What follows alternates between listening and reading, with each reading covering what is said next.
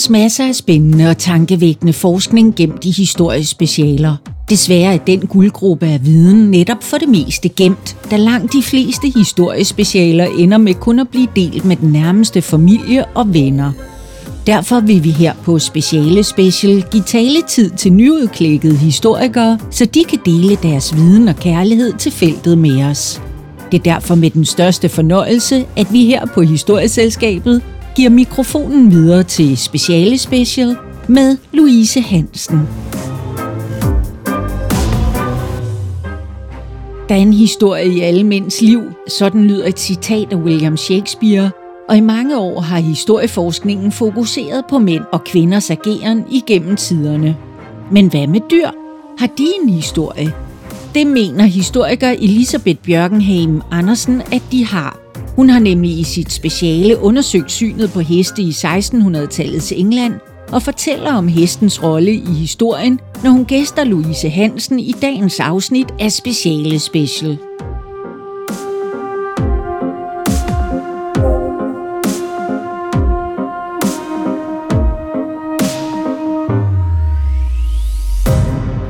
Mit navn er Elisabeth Bjørkenheim Andersen, og jeg er nyuddannet kant med i historie og med gymnasierettet sidefag i engelsk. Jeg har skrevet speciale om heste og mennesker i 1600-tallets England. I dit speciale så går du ind og ser på de her øh, håndbøger, der er skrevet til ryttere øh, i 1600-tallets England. Og hvordan passede hestene egentlig ind i tidens idéverden? Ja, men der er nogle enkelte områder, der kendetegner øh, den verden, hestene skulle passe ind i. Først og fremmest arven fra, fra fortiden. Så det religiøse verdensbillede, som fyldte rigtig meget. Og så også videnskab herunder medicin, øh, som også fyldte rigtig, rigtig meget i perioden. Det hele er jo selvfølgelig knyttet ret meget sammen. Medicinen var på det tidspunkt for eksempel et resultat af, af fortidens arv ikke med lemsvisker. Men specielt det, det religiøse billede fyldte meget når det handlede om at ligesom placere hestene. Fordi at hestene var jo en gave fra Gud på lige fod med de andre dyr. Det var menneskets ret at gøre, hvad de ville med hestene. Det har jo så været karakteriserende for den måde, menneskene er gået til hestene på, at jamen, Gud har sagt, at vi godt må. Derudover så er det også ret interessant, at hestene, som det eneste dyr, har været bandlyst som fødevare inden for den øh, katolske kirke i 700-tallet. Det varede ikke super lang tid, men, men det er stadigvæk nogle af, af de tabuer, som man kan se resterne af i dag, specielt i nogle lande i Europa, blandt andet England, altså at, at det er exceptionelt tabubelagt at spise hestekød. Det var det på, altså helt bestemt også i 1600-tallet. Der er en, øh, jeg, jeg læste en, en anekdote om, at der var nogen, der havde snydt sine gæster til at spise hestekød til et, et middagsselskab, og simpelthen havde brugt de næste mange, mange, mange, mange år på at gå og more sig og grine over, at de havde sagt, at det smagte godt. Fordi at det var simpelthen det var jo så uværdigt at spise hestekød. Det har jo haft stor indflydelse på, altså, hvordan man har set på dyret, at det har adskilt sig fra alle de andre dyr, som man godt må spise. Om man havde lyst til at spise en muldvarp, er måske et andet spørgsmål. Men den katolske kirke har ikke sagt, du må ikke spise en muldvarp. Det er jo både fordi, at, det, altså, at hesten har haft en særstatus som dyr i forvejen, men det har jo også været med til at cementere den særstatus, at, at det var sådan, det var. At hesten var speciel. Og nu siger du selv, at hesten har en særstatus. Det kan man vel også se i den måde, som hesten den bliver avlet på i forhold til de mere gængse husholdningsdyr, altså grise og, og får. Ja, øh, både i forhold til det der med, at, at, at når man avler dyr, der skal spises, så går man tit efter, at der kommer flere muskler, eller de vokser hurtigere, eller den slags. Øh, eller hvis man avler får, så vil man gerne have, at der kommer mere pels meget hurtigt. Når man avler heste, så har man jo avlet efter dens fysik, og at den skulle holde lang tid, fordi det var jo en investering. Så det betyder jo, at man har gået efter det unikke. I hvert fald, når vi taler rideheste. Man har, specielt hvis vi kommer ud i noget med sport, man har gået efter den, som der var en lille smule bedre end de andre. Fuldblod, den engelske fuldblod, den er fra starten af 1700-tallet. Så det her, det er lige før, at det sådan begyndte at blive sat i system. Vedløb var stadigvæk meget, meget populære i perioden. Der blev kastet mange penge ind i det. Det var et sted, hvor at, at klasser kunne mødes og sådan noget. Så der var stadigvæk stort, stort fokus på at afle den bedste vedløbshest. For det var ikke sat i system endnu. Men det er her i 1600-tallet, at vi kan sådan begynde at se den lille spire i forhold til at, at begynde virkelig at tænke i raser med heste. Nu, øh, nu har vi jo snakket om det her med, at avlen af heste adskiller sig fra avlen af de andre dyr. Var der noget særligt i, øh, i synet på avlen af heste? Jamen for at, at tage en lidt sjov øh, historie, så William Cavendish, han var ret opsat på at fortælle, at det var en rigtig god idé, hvis man selv havde afledt sine hopper, at lade en hoppe, en god hoppe, man har afledt, bedække af sin egen far, for som han udtrykte, there is no incest in horses. Han var ikke helt, altså, det, der, var ikke, der var ikke generel enighed om, at der ikke var incest i, øh, blandt heste. Øh, for eksempel så udtrykte øh, Speed, øh, A-Speed senere, at øh, det var lige præcis det, at heste ikke lavede incest, fordi de kunne genkende sin forældre, der adskilte dem fra de andre dyr. Men for William Cavendish, så var det simpelthen et led i retning af at komme tættere på den perfekte hest, som Gud havde skabt til at starte med. Fordi at du havde en god hest, og så havde du en god hoppe, som der var kommet af den hest, og så koncentrerede du egentlig bare essensen fra den der gode hest i næste trin. Altså simpelthen i stedet for at lade den fortynde med en ny blodlinje, så yeah. koncentrerede man den, som du selv siger. For at komme Guds oprindelige hest, den som der var lavet direkte til menneskerne, som der var helt perfekt, og som var for også var lydig, indtil at øh, kvinderne resulterede i syndefaldet.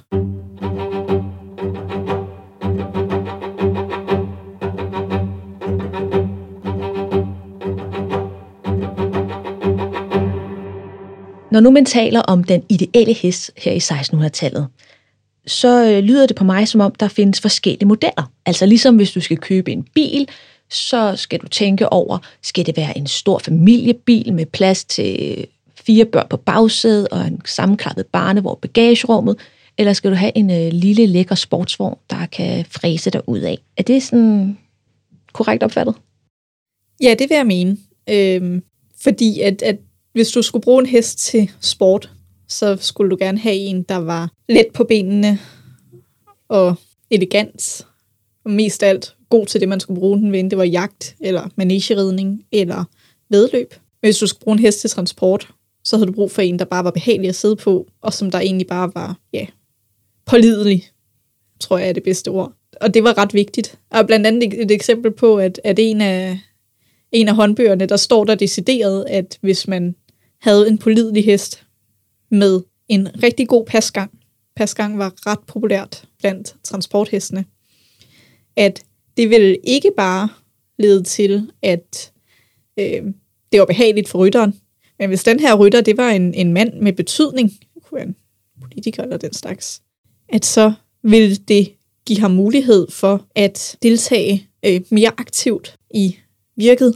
Og det vil jo også komme fattige mennesker til gode, at han var i godt humør og den slags. Så det at have, have heste til forskellige formål var ikke blot i rytterens interesse, men også hele samfundets. Ja, nu kommer du så selv ind på det her med, at, at hesten har en speciel værdi. Den skal holde længe, den er en investering, og den skiller sig fra de andre husdyr.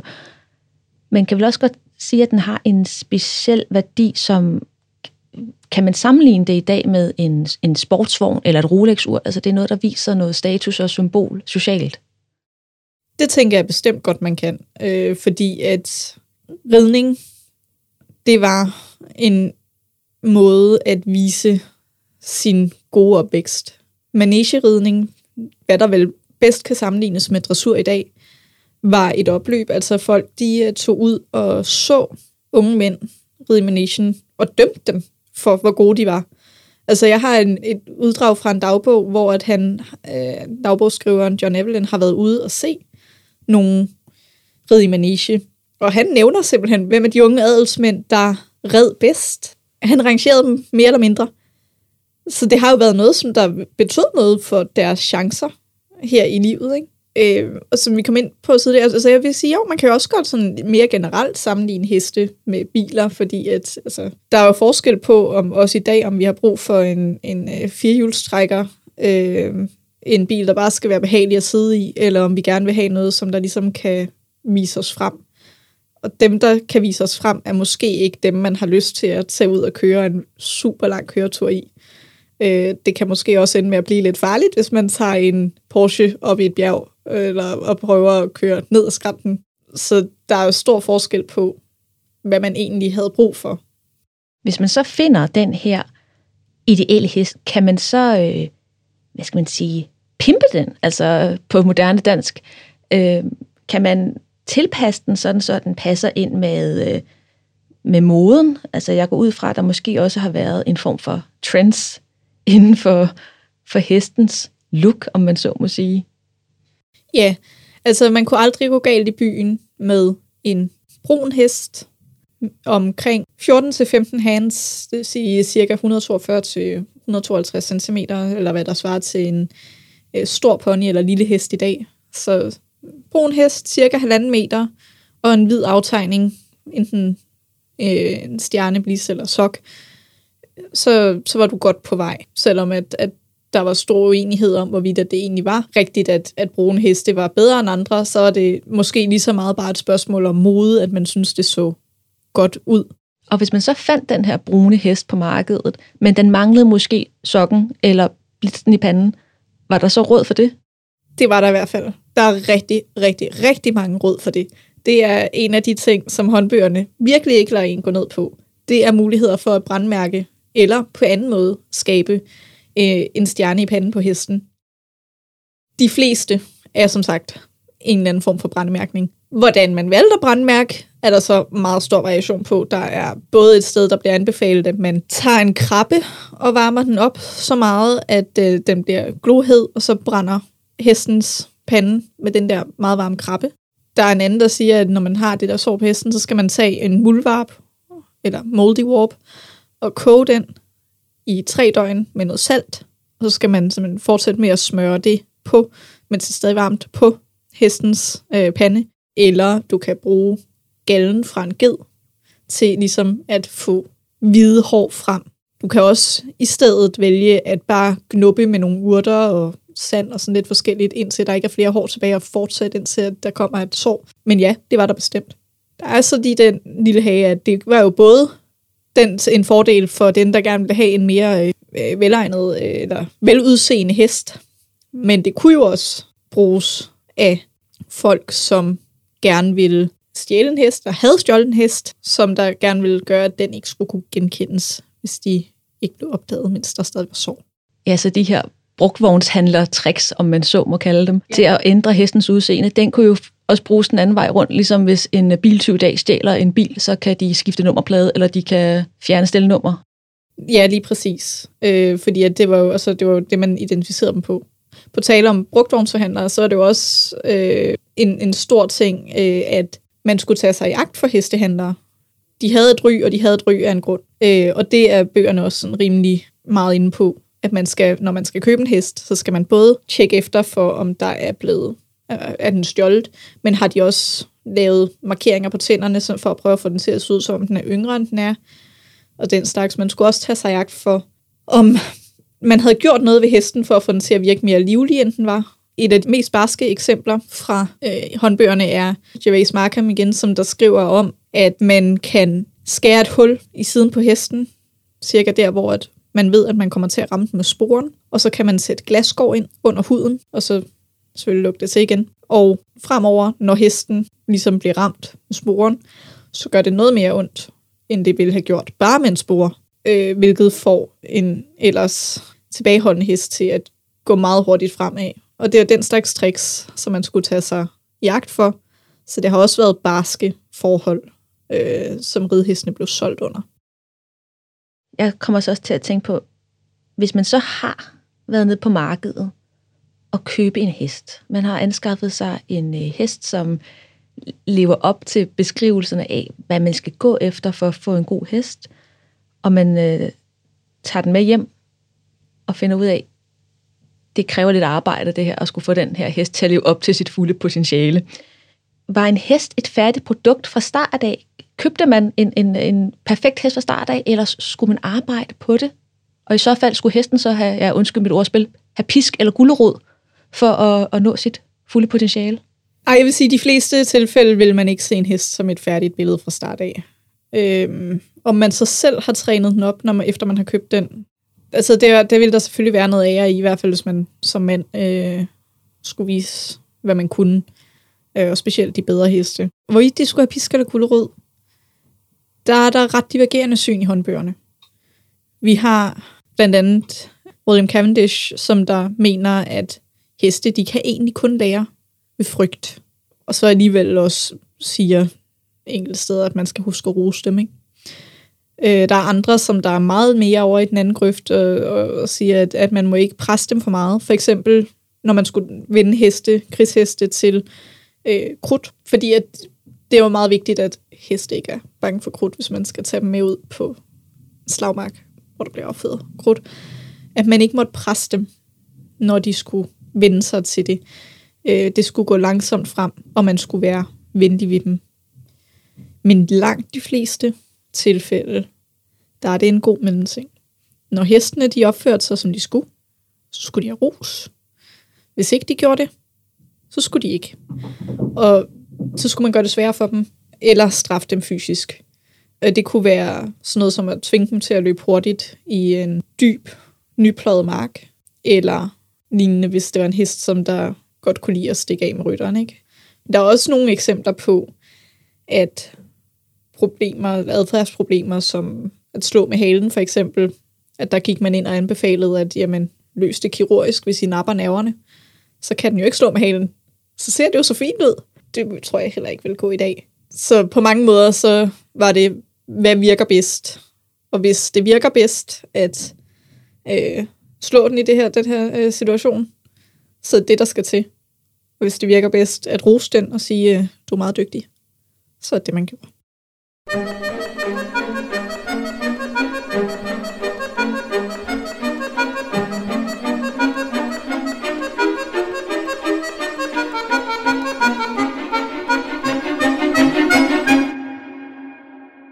Det er mænd, der skriver primært til mænd. Fordi da jeg var barn, så talte vi tit om hestepiger. Det var dem, der læste Windy-hestebladet og gik til ridning men i 1600-tallet, der har det været en mandeting, det her med at beskæftige sig med heste og ridning. Ja, altså det er meget interessant at tænke på, at øh, det blev set som feminint og noget, der tog væk fra mændenes karakter, hvis de gemte sig væk ind i en vogn, bare fordi der var en lille smule regn eller slud. De skulle være udenfor hele tiden. En kvinde måtte jo så under ingen omstændigheder sidde overskrevs på en hest. Øh, der er, ikke, der, der er sjovt nok eksempler på, at kvinder øh, selvfølgelig har gjort det, fordi at det der med at ride jagter i damesadel øh, er nok ikke den fedeste idé. Øh, jeg mener, dronning Elisabeth den første blandt andet øh, red overskrevs på hesten, men det har, jo, det har jo så også været en måde at, at sådan selv sætte sig selv som en, der godt kunne være på niveau med mændene, og hvem har haft lyst til at sige hende imod. Øh, Øh, men kvinder, som de fleste, de hørte ikke til og skrev på en hest. Og det betyder også, at, at altså, håndbøgerne her, de kan ikke rigtig sige noget om kvindernes forhold til heste overhovedet. Det er øh, generelt svært at sige særlig meget om det brede samfund ud fra de her bøger, fordi de er skrevet af og til overklassen. Øh, det er dem, der har haft råd til rideheste, det er dem, der har haft råd til at have rideheste til forskellige ting det er jo ikke alle, altså selv hvis man havde råd til at have en fin ridehest, så er det ikke sikkert, at man havde råd til at have en, som man kunne bruge kun til jagter, og en, man kunne bruge til vedløb, og en, man kunne bruge, når man skulle vise sig frem, når man øh, var ude at rejse. Så, så det er primært de velstillede mænd, som kommer frem her. Nu kommer vi jo lidt ind på det her med, at øh, hestelitteraturen, altså de her bøger om hestehold, om hestemedicin osv., og, de har været skrevet til overklassen øh, og skrevet af mænd, til mænd inden for det her bedre borgerskab. Men hvad med selve hestene? Har, har der været noget kønstræk ved dem? Har man øh, kønnet hestene? Altså, hestene har jo på samme måde som mennesker køn. som der har været ret nødvendige i forhold til avl. De har så også haft en øh, yderligere mulighed for at kastrere mændene, for at få øh, lavvalakker, som der er jo blevet set som mere øh, medregnelige, øh, og langt hen ad vejen var foretrukne. Det er værd at bemærke også, at, at på engelsk, på samme måde som man i dag kan bruge man om enten menneskene eller menneskeheden, på samme måde kunne man bruge horse om enten heste eller hesteheden i godsøjne. Men det er også værd at, at, at bide mærke i, at der var en tradition for, at, at de beskriver de perfekte heste. Så kan de godt lide at drage mange af de andre dyrs kvaliteter ind. Det kunne være mod eller kropsdele. De må godt have pænt hår eller sådan noget fra et andet dyr. Og det gør de også fra menneskene. Og der er så lige den lille hage, at ifølge de håndbøger, som jeg har fingrene i, så skulle hestene have væsentligt mere til fælles med kvinderne, end de skulle med mændene. Og der er også en lille forskel i, hvad de skulle have til fælles med mænd og med kvinder. For eksempel øh, at der er en, der skriver, at de skulle have et proud heart, og de skulle være bold and hardy. Det skulle de have til fælles med mændene. Men fra kvinderne, der skulle de have, de skulle være lightsome og of a married cheer. De skulle be well-paced, have a broad forehead. De skulle have well-sized buttocks. Altså en god bagdel simpelthen. Lige præcis. Be hard ward. Og de skulle selvfølgelig også være øh, good at a long journey. Det er jeg heller ikke helt sikker på, hvor de har fra kvinderne, men altså, bear in mind, det her det er en mand, der skriver det. Og sidst men ikke mindst, så skulle de be stirring under a man. Og jeg tror ikke, at det er en særlig skjult seksuel reference der. Det var jo nogle utrolig interessante eksempler, du lige kom med der. Er det sådan en enlig svale, at man simpelthen sammenligner hestens personlige træk, altså øh, mildhed og godhed og sådan noget med kvinderne, og så også de her fysiske ting fra kvinder, altså en god bagdel for eksempel. Er det sådan noget, der går igen i litteraturen, eller var, var det lige en enlig svale, du øh, faldt over her? Jeg har et andet eksempel også. Altså, jeg, vil, jeg vil gå med til, at det er nogle meget specifikke eksempler, øh, vi har her. Men der er en anden, han siger så, at det her det er en franskmand, der har skrevet det, men han vil alligevel meget gerne videregive det. Og her der skal de faktisk ikke engang have noget til fælles med mændene, men de skal have karaktertræk fra kvinderne. De skal be large and fair-breasted. De skal have a beautiful and full hair. Og så skal de være gentle to ride, their rider and their keeper. Øhm, så vi har fra den ene en god bagdel, og fra den anden et godt frontparti. Og nej, det er ikke, det er, så det er ikke en, en enlig svale. Det er interessant også, når vi sammenligner med, at, at det, de skulle have fra, fra mændene, var deres stolte hjerte og deres hårdførhed. Altså dermed kommer vi ind igen i nogle, men jeg, jeg frister til at sige klassiske tematikker, når man har skulle beskrive mænd øh, i, i de her maskuline termer med mod og mandshjerte, og så har vi kvinder, som kan, kan stå for det milde, det rolige, det blide, og så udseendet og fysiske attributter. Ja, og man kan sige, det som, som hesten i virkeligheden har til fælles med kvinderne, det er jo, hvordan de tilføjer værdi for de mænd, de omgås med. Det er, hvordan de er at samarbejde med. Det er, hvor godt de adlyder i virkeligheden. Ja, simpelthen, hvor god en følgesven kan de være for, for deres rytter. Ligesom en god kone kan være for en god ægte mand. Ja, lige præcis. Men øh, siger kilderne så noget om, om der er følelser mellem hestene og deres rytter? Ja, øh, ikke så meget håndbøgerne, men jeg har også brugt nogle erindringsværker. Øh, der er blandt andet en, øh, en skotsk militærleder øh, med navn Monroe, som der fortalte anekdoter om en øh, soldat og hans hest, og hvilken kærlighed der var imellem, eller love. Der er ikke nogen tvivl om, det er jo ikke romantisk kærlighed, vi taler om her, men, men kærlighed øh, alligevel om, hvordan at, at, at heste kunne knytte sig til mennesker, og mennesker kunne knytte sig til heste, men det fylder ikke meget. Det er svært at sige noget ud fra håndbøgerne i hvert fald, hvordan det har forholdt sig i virkeligheden i forhold til følelser. Og det kan også være, at der bare har været meget, meget stor variation i, hvordan at man har set på dem, at der er nogen, som der har kunne knytte så meget til bestemte heste, og andre, de har set dem som biler eller andre genstande, hvor man selvfølgelig synes, det er ærgerligt. hvis den skal på lossepladsen, men altså op på hesten igen, eller... For at blive den terminologi.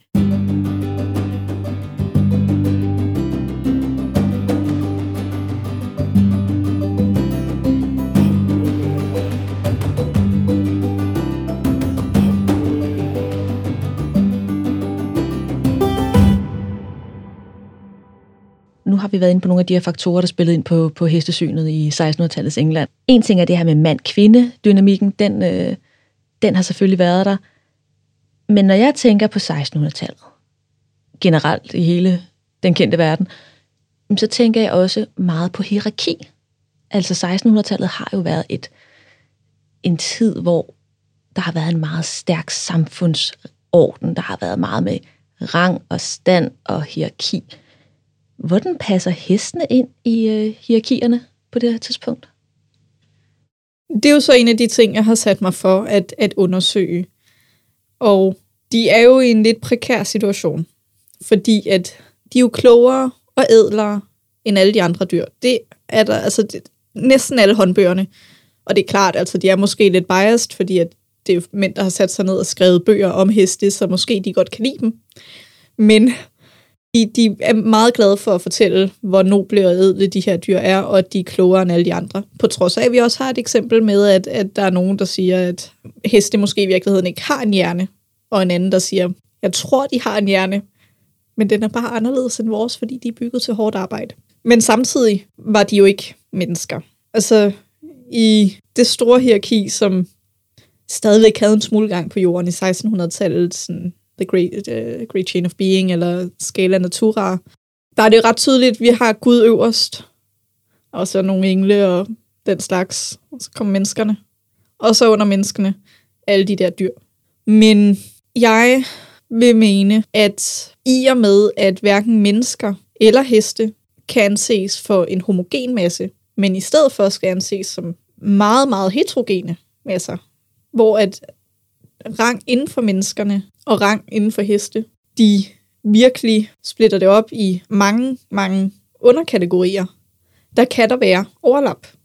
Det vil sige, at i hvert fald fra håndbogsforfatternes udgangspunkt, og igen, vi skriver her om meget privilegerede mænd, så er det muligt, at deres bedste heste, dem som der er importeret 2.000 km, 6.000 km, på lange, lange rejser, og meget værdifulde i forhold til øh, senere avl, eller dem, som der kan løbe ekstra hurtigt, og som man er super stolt af, at man selv har avlet frem, og den slags, at de vil kunne nå over de mennesker, som de samme mænd anså for meget lidt værdige. Det kunne være slaver. Det, det her det er en periode, hvor at, at slavehandel den stiger meget. Vi har en, en, en englænder, som der siger, at det er meget vigtigt, at englænder ikke bliver set som slaver, fordi at slaver bliver jo set som om, at de ikke har mere værdi end heste. Det kan også være sådan noget som kvinder, øh, specielt underklassekvinder. Det kunne være prostituerede, øh, franskmænd. Nu var det jo England, vi talte om her. Så der er, der er i mine øjne mulighed for, at, at, at det ikke er så simpelt, det hierarkiske billede i perioden, som man lige skulle anse. Der er så den have ved det, at hestenes værdi, den var defineret ud fra, hvilken nytte de selv samme mænd kunne have af den. Og den hest, som han måske har set som mere værd end lavtstående mennesker, vil ikke nødvendigvis være det, hvis den brækkede ben, eller hvis at den bare blev gammel. Så det er i virkeligheden et, et lidt mere kompliceret billede end først antaget. Og så er vi desværre kommet dertil, hvor vi skal til at runde dagens program af. Og øh, for at blive i gang, så vil jeg simpelthen bare sige, at øh, tiden den er simpelthen galopperet afsted. Så jeg vil bare slutte af med at sige tusind tak til dig endnu en gang, Elisabeth Bjørkenheim Andersen. Og øh, så vil jeg sige tak til dig derude, fordi du lyttede med. Vi lyttes ved i næste uge. På genhør.